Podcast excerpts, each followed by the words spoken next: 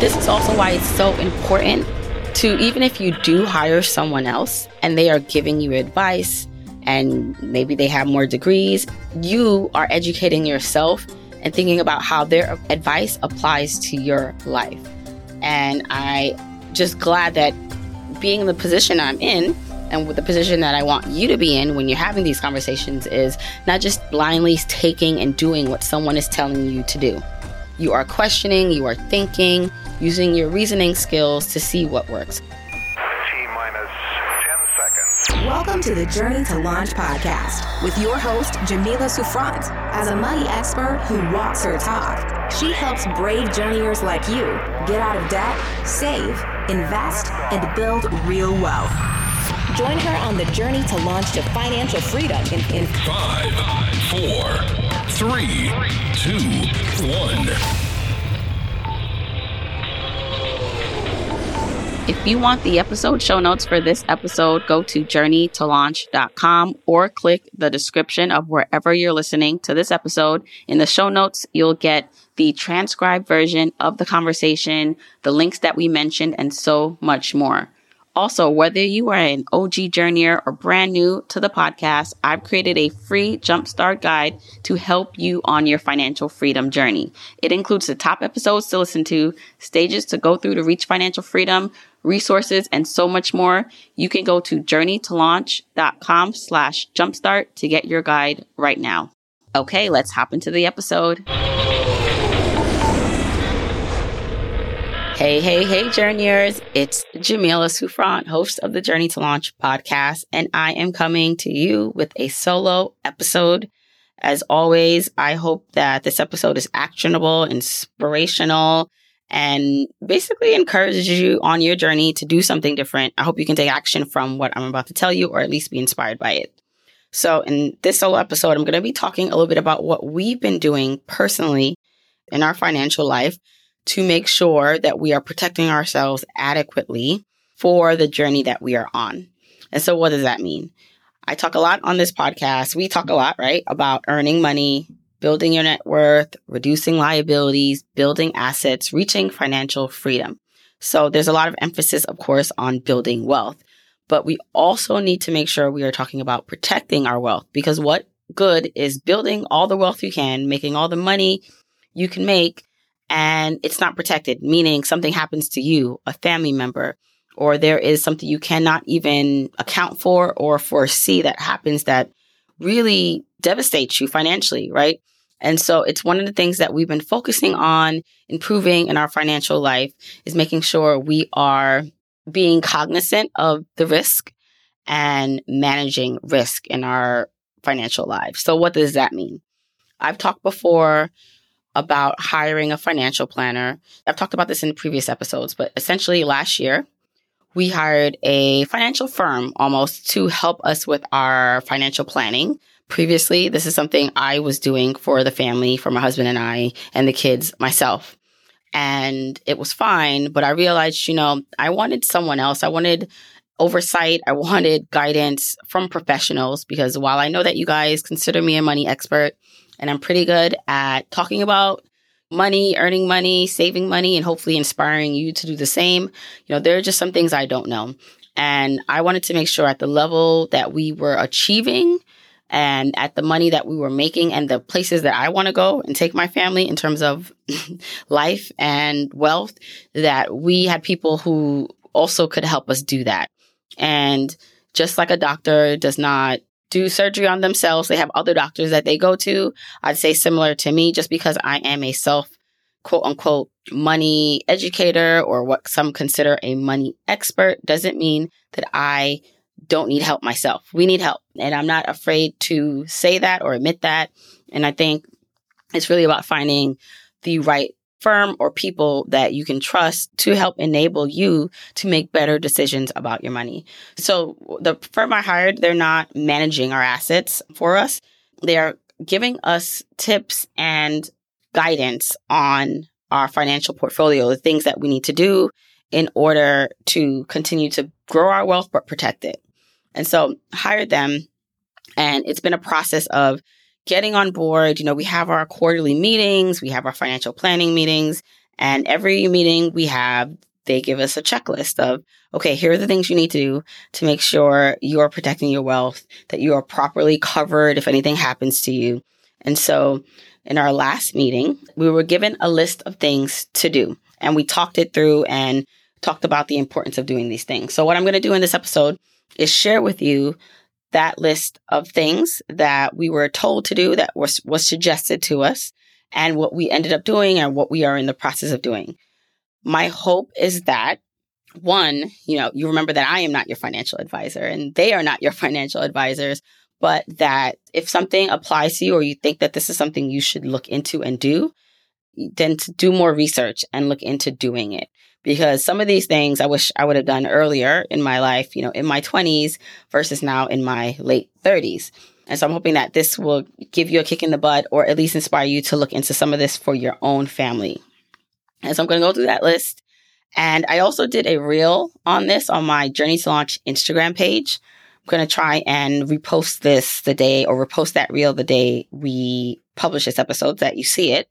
But it visually just shows some of the things that we did. So first thing that we did in terms of risk management, in terms of protecting our wealth. So remember, we are not just growing wealth. We want to protect it. And this one is actually simple. I think everyone should do this. Not think. I know everyone should do this is that you should get a safe. So we are encouraged to buy a safe in order to store our passports, birth certificates, and other important documents that would be hard to replace if there was a fire or a flood in the home. So whether you rent or you own a home, you should have a safe. And, you know, it's not much for us as much as we're afraid of theft. You know, it's more about what if there's a fire and all our important documents are gone or lost? Like, how hard would that be to replace them? So that was a no brainer that our financial advisor or planner told us to, to do and get. We got our safe from Amazon. I'll also link that in the show notes. So we bought our safe from Amazon. It was about $63. It's currently in a safe place in our house and it now has all of our important documents. So our estate planning documents, this includes our will and our power of attorney and health proxies, all these things that if something happens to one of us or the two of us, it's in a safe place. We know where to go to see or to give it to the proper people. We have birth certificates for ourselves, for the kids, passports. Basically, you'd put anything in there that if something happened in your house, at least it would be safe. So I recommend everyone getting a safe. See, it'd be safe to get a safe, so you should get a safe because really it's not that expensive. It was only $63, the one that we got on Amazon.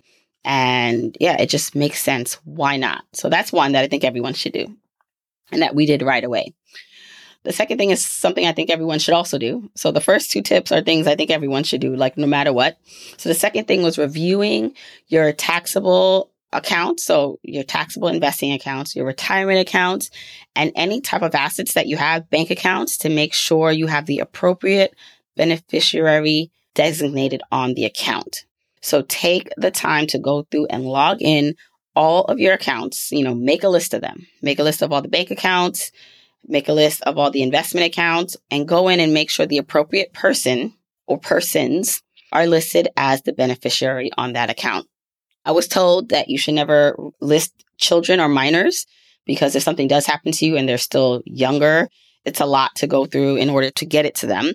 But really, like this goes for whoever you're leaving your assets to, it needs to be updated on your account. So take the time to do that. We actually did that, or I actually went in and did that and while we've done that before, and I've always, I always tell people to do this, it was a great reminder from our financial planner to do it because when I actually went in, I realized that there were some accounts that did not have my husband as a beneficiary on it. And so go do that. Go do that right now or as soon as you stop listening to this podcast. All right. The next two things that we did all involve insurance. And I am no, let, let me just say this really clearly. I am not an insurance expert. and I do want to have someone come on and talk about insurance because it's so important. But I just have to find the right person because I don't, really don't want them to come on and try to sell policies or I want it to be something where it's really just educational uh, and it's not going to be some kind of marketing thing. So I'm looking into that. But in the meantime, I'm going to tell you two uh, things we've done with our insurance, different types of insurance to help better protect ourselves in case something happens. So the first is life insurance. Life insurance is extremely important. You know, life insurance for us, especially because we have three small kids. And if something were to happen to one of us or both, but especially it was really for like one of us, then we would want to make sure that the other parent is financially okay. So the last thing I would want to have to worry about or that I'd want my husband to worry about is money if something were to happen to either one of us. I wouldn't want to worry about having to do a podcast or do a brand deal or whatever. I, and I wouldn't want to have a time limit on however long it took to grieve and to be with my children. And so we had insurance. Well, I should say my husband has insurance through his job. And, you know, I had insurance through my previous job when I worked, but they weren't adequate. When you looked at probably how much it was for my husband, it was a couple hundred thousand dollars, which is nothing to sneeze at. But quite honestly, based on where we are financially and our responsibilities, it would not be enough for the other parent to feel secure if something were to happen. And so it was suggested to us that we get $1 million policies, life insurance policies for the both of us, each of us.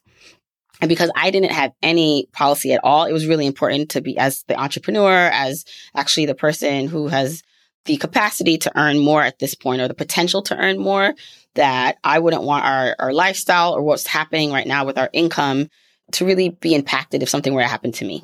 And so we went and we got insurance, or I should say we are in the middle. We're still in process. Maybe by the time this episode comes out, it would be a complete process, but we're still in the process of applying for our insurance.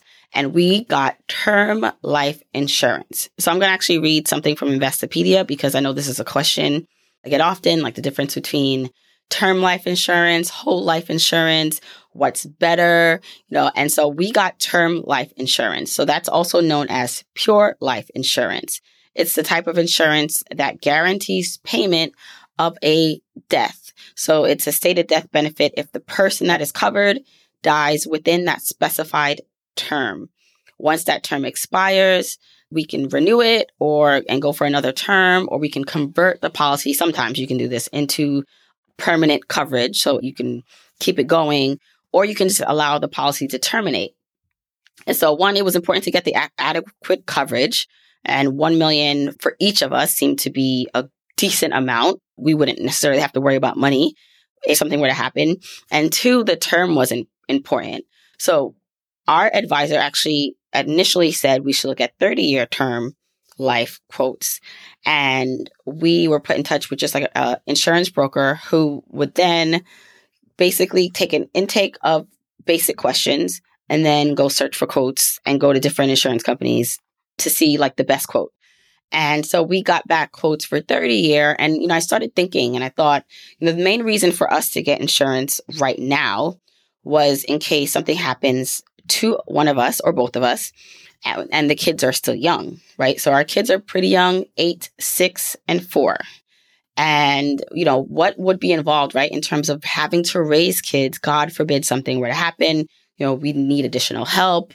We'd have to hire someone, uh, want, want to worry about mortgage payments, right? Like that would be important while raising these children. God forbid something happened. And so when I started to look at it, I said, well, you know, if that's the main reason that we're getting life insurance, because we do have adequate assets to cover things outside of like an emer, you know, outside of a death, right? Like we do have enough assets to cover things as the kids get older. And so I actually pushed back and spoke to my financial planner and I said, I know you recommended 30 years, but what about 20 years? Because in 20 years, our oldest kid would be 28, the youngest would be 24. And if the primary reason is that we want to protect and have income or at least have financial security in case something happens while they're younger, then for us, 20 years is enough term. And the reason why I pushed back at the 20 year mark was because the difference between the initial quoted premiums, so the amount that we'd have to pay on an annual basis, there was a pretty significant difference between 30 years and 20 years, at least to me. And so I thought to myself, what about 20 years? Because if something happens in 20 years, so let's just say, hopefully we live, right? Forever, or at least until, you know, our natural death, then even at, dare I say, we're 39. So we're not spring chickens. We're not old, but we're not spring chickens. So let's just say now we go past the 20 years and now we are, I'm just going to round up, we're 60. By the time we're 60 years old, the kids will be old enough where hopefully they will be stable on their own, but it would be okay, not okay if something happened, but if something did happen, we have other assets. We have access to other assets, our retirement accounts to help in case anything were to happen. So the 20 year term for us, I'm just walking you through my thought process seemed to just be the most optimal thing. And when I mentioned it to the financial planner, she was like, you know what? You're right. because technically that's the reason why you're getting it. It's an adequate time frame. Did you know I broke out the path to financial independence into what I call five journeyer stages? That's right. There are five stages that you have to travel through to reach complete financial independence. When you know your stage, you know what to focus on and how to move on to the next stage. I created a free one minute quiz to help you determine what stage you're in. After you take the quick quiz, you'll know where you are on your financial independence journey, the main thing you should focus on, Plus, you'll get a curated list of 10 Journey to Launch podcast episodes to listen to that will help you for your specific stage. Go to journeytolaunch.com slash my stage right now to take the free quiz. That's journeytolaunch.com slash my stage.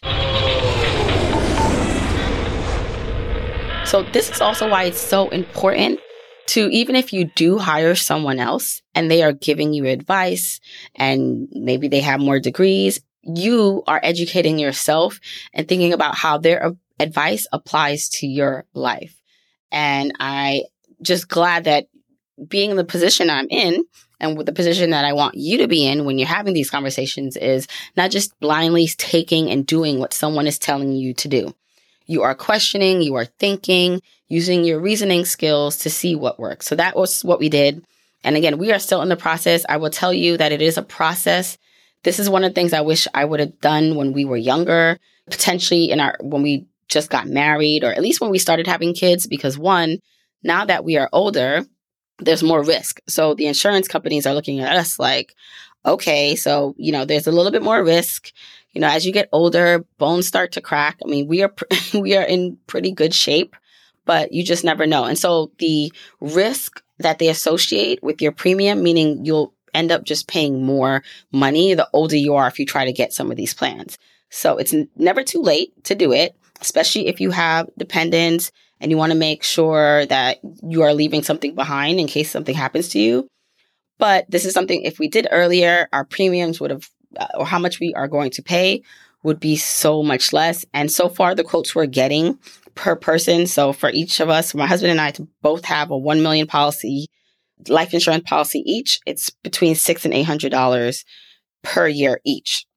And so I'm, I'm assuming, and I think I didn't ask this question, but if we would have did this at 24, it might have been cut in half that cost for us. So if you're young, look into it. I know I had a friend who she didn't have kids yet, but she did take out a life insurance policy and had her parent as the beneficiary because she just felt like she did want, in case something happened to her prematurely, that her parents would be okay. So I do think that this is something, and it doesn't have to be a million dollars, doesn't have to be as much, but if you have insurance through your job, check how much that is because sometimes your job automatically does it, but then sometimes they offer you supplementary insurance. And because it's a group insurance policy, you get a great rate. But even that might not be enough depending on what you have going on in your life. So make sure that you have adequate coverage. The earlier you do it, the better. But if it is that you're finding this out later in life, do it. And we did like going through a brokerage company who gave us the best quotes. And from there, we are now in the process of getting all the medical exams. And that I would say was just a bit taxing because you got to get all your information. You got to get the information of all your doctors, the last time you visited, your family history. I mean, they want to know everything to make sure that they are insuring you or they at least know what they're insuring and that there is no risky behaviors that you're participating in that could cause an early death. So that process we've actually been going through for over a month now, still going through it. And I'm hoping that we get to the finish line and we will have these policies in place before the end of the year. So that's the other thing we did. Again, term life insurance. I'll try to have someone on that's an insurance expert, but still looking for the proper person to do that. So the third thing we did was we got umbrella insurance. And so umbrella insurance is something I actually have not or did not hear about or know about necessarily until we started this process. I've heard about everything else, you know, having a safe, that's the smart thing to do, the beneficiaries and life insurance. But umbrella insurance was a little different.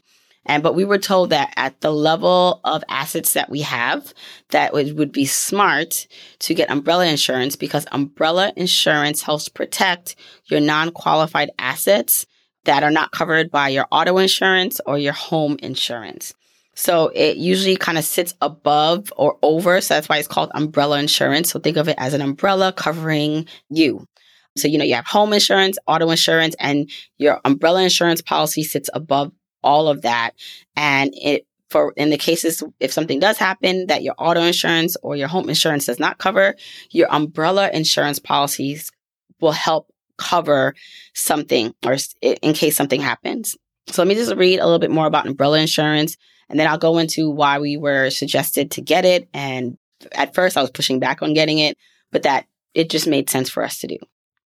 So umbrella insurance, things to know. I'm getting this actually from wallethub.com, but this is what they say about umbrella insurance. Umbrella insurance, they say you could you should consider to get if your liability limits are less than the total value of your assets. So that was in our case. Our assets exceed how much our liability limits are on our auto insurance and our home insurance. Me which means you know if something does happen to you know the car or the home or outside of that which we'll talk about is that someone actually can come after our personal assets because the car policy and auto and home policy will pay up to a certain amount but after that then what? And you know that's not to say you still can't you know exceed that even with an umbrella policy if something happens but in our case, it just helps if you have more assets than what your current liability limits are on your auto and home. The other thing is that umbrella insurance covers situations beyond the scope of normal liability insurance. So this includes things like personal psychological harm, mental anguish, libel. Like, so if you um, get sued for something that was out of your control or someone is coming after you, the umbrella insurance policy will help cover things of that nature. I'm going to say that again. So it does things that your other policies do not cover. It goes above the scope that those auto and home insurance policies don't cover. So these policies can start at a million dollars and go as high as 10 million we actually were recommended to get a $3 million policy. I pushed back on that. I was like, do we really need that much? uh, so we ended up getting a $2 million policy. And what this does, it just provides an extra layer of protection should something happen. Common examples could be if your dog bites a neighbor's child, if you get in a serious car accident and it's like severe injuries to people that your auto does not cover. Um, you post something on social media that the other person considers, you know, libelous. Is that how you pronounce it? you um, would hopefully be protected as long as it's not shown to be malicious. Uh, someone maybe slips in your home. These are the cases in which the umbrella policy could help you and work in conjunction or in addition, or just if your other policies are not covering this. Now, some things to note about the umbrella policy. The reason why I push back is because we were initially told, you know, um, umbrella policy is pretty cheap and it can be. So, uh, if you go like under a certain limit, I think if you, you know, were to get a million dollar or less, like it's only, a, they say it's only a couple hundred dollars a year for us based on our assets and then based on where we are. So we are in New York we were not able to go directly with our current insurance company. We had to work with a partner to insure us. And so this policy ended up, uh, or is ending up costing us about $1,200 a year. Which, of course, you know, part of me is just like, really? Like, would this really happen to us? Like, it's been almost 40 years. This has not happened to us yet where we had anything serious, you know, a serious car accident or something crazy happened. I haven't been sued like why pay twelve hundred dollars a year and this renews every year so it's not a fixed amount or rate you do have to redo it every year so part of me just felt like wouldn't it be better just to keep that money but again pushing back with my financial planner and them reiterating the amount of assets that we currently have and the position that I'm in, that it's better to be safe than sorry. And I actually conceded. I, I said, you know what? You're right. This is an expense. We need to just suck up and pay. And we did. So we applied for this, we got it, and I did call around. So I wanted to make sure we were getting the best rate. And every other insurance company that I called, actually, one could not do it directly. And the other one, I had to, I would have to move all of my auto pol- my auto policy and my home policy to that insurance company. And it just didn't make sense to do that. The other thing I would note is that if you do go for ins- the umbrella insurance policy, your auto and home limits have to be at a certain amount. So your existing policies may need to be adjusted because they're not going to give you additional insurance if you're underinsured in those policies. So for one of our policies, our, our auto policy, we had to increase a liability limit, which increased our auto policy by $100. So there were some, you know, additional costs there, but I do feel more confident. Like I really feel like an adult. it took me 39 years, but I feel like a real adult right now because we are hedging for risk and protecting ourselves in the best way possible and our wealth. And I'm walking the talk with you, right? Like I am showing you what we are doing in real time in the hopes that there's something that could apply to you or that can help you with your own financial journey. But for us, it just, it does feel better. It's additional money, right? That we have to now pay on a annual basis that I'm like, wow, that could be a trip somewhere. But that is part of being an adult and being someone who is conscious and deliberate with building and keeping wealth. So I'm just going to reiterate the couple things that we did. And then you, I would love for you to tell me if any of these, one, if you've had any of these policies, if you currently do, or you've done these things already, let me know. I love, love, love when you're listening to episodes, you're taking action or you're communicating with what's resonating. So one is we got a safe. I'll link that safe in the show notes. It's pretty reasonable and affordable, and everyone should have a safe to keep your important documents the second thing we did was we made sure that all beneficiary information was up to date on our investment accounts and retirement accounts. Third thing we did was we applied for life term insurance because we have small kids and we do not want to be put in a situation where we are financially unstable should something happen to one of us in the near future. And then the fourth thing was we got umbrella insurance to further protect our assets in case there was a, you know, major accident or lawsuit. So those are the four things we did. Now, I did get a question. Someone did ask me um, in terms of insurance, and I'm just going to read this question. But the question was Is it possible for someone younger to do some of these things? How do you know which insurance policy is right for you?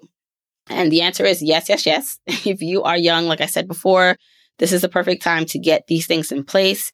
Not necessarily maybe the umbrella insurance policy, it uh, depends on your assets. So if you do have a lot of assets, then you may want to look into that.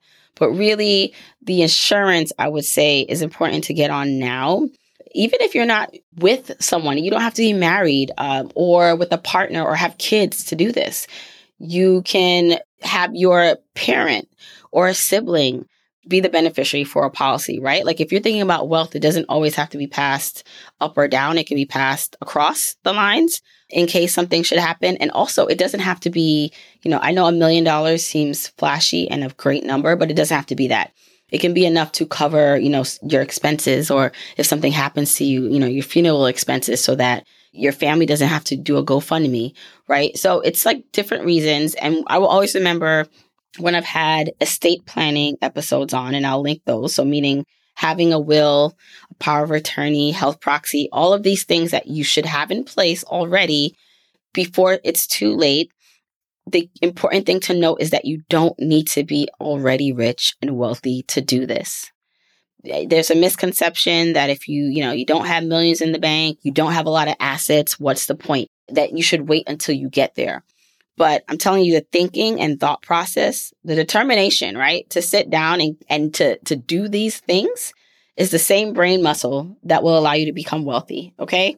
Uh, and I really mean that. Like sometimes it's, it's within the exercise, it's within the doing that we actually create these pockets of momentum that translate to other areas of our lives. So for you to be, whether, you know, however old you are listening to this and taking yourself seriously, you're taking yourself as a serious person and you're like, you know what? I am building wealth. I will become wealthy. And that's relative. Whatever wealth means to you, then you are going to protect yourself and your assets and the people around you as soon as you can because you're confident in yourself. Even if you don't always know what to do, you're confident and you've started to make changes. You're becoming who you want to be. You're doing the work. And I think that's actually more important than waiting until you have it to do it. Because in parting the doing, you become exactly what you want and who you want. So no, you don't need to wait until you're super wealthy to do any of these things. The only other, the only thing I would say is maybe an exception is the umbrella policy, but everything else you can do today. Some of that stuff you can start looking in today. Yes, it's going to be annoying having to, you know, sit down and gather all the paperwork Yes, you may have to make a few phone calls. Yes, it may take 30 minutes or an hour outside of all the things you have to do, but it will be worth it. Okay, so I hope you enjoyed this solo episode. Again, I'm at Journey to Launch on Instagram, at Jamila Souffrant for my personal IG. I will be sharing um, some of this information and some of the links that I can in the episode show notes, but I hope, I hope, I hope this helped you a lot. Don't forget, you can get the episode show notes for this episode by going to journeytolaunch.com or click the description of wherever you're listening to this. And you can still grab your jumpstart guide for free to help you on your journey to financial freedom by going to journeytolaunch.com slash jumpstart. If you want to support me and the podcast and love the free content and information that you get here, here are four ways that you can support me and the show. One, make sure you're subscribed to the podcast wherever you listen, whether that's Apple Podcasts, that purple app on your phone, your Android device, YouTube, Spotify, wherever it is that you happen to listen, just subscribe so you are not missing an episode. And if you're happening to listen to this in Apple Podcasts, rate, review, and subscribe there. I appreciate and read every single review.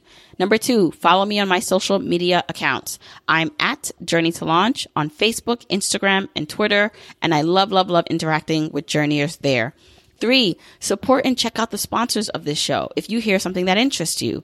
Sponsors are the main ways we keep the podcast lights on here, so show them some love for supporting your girl.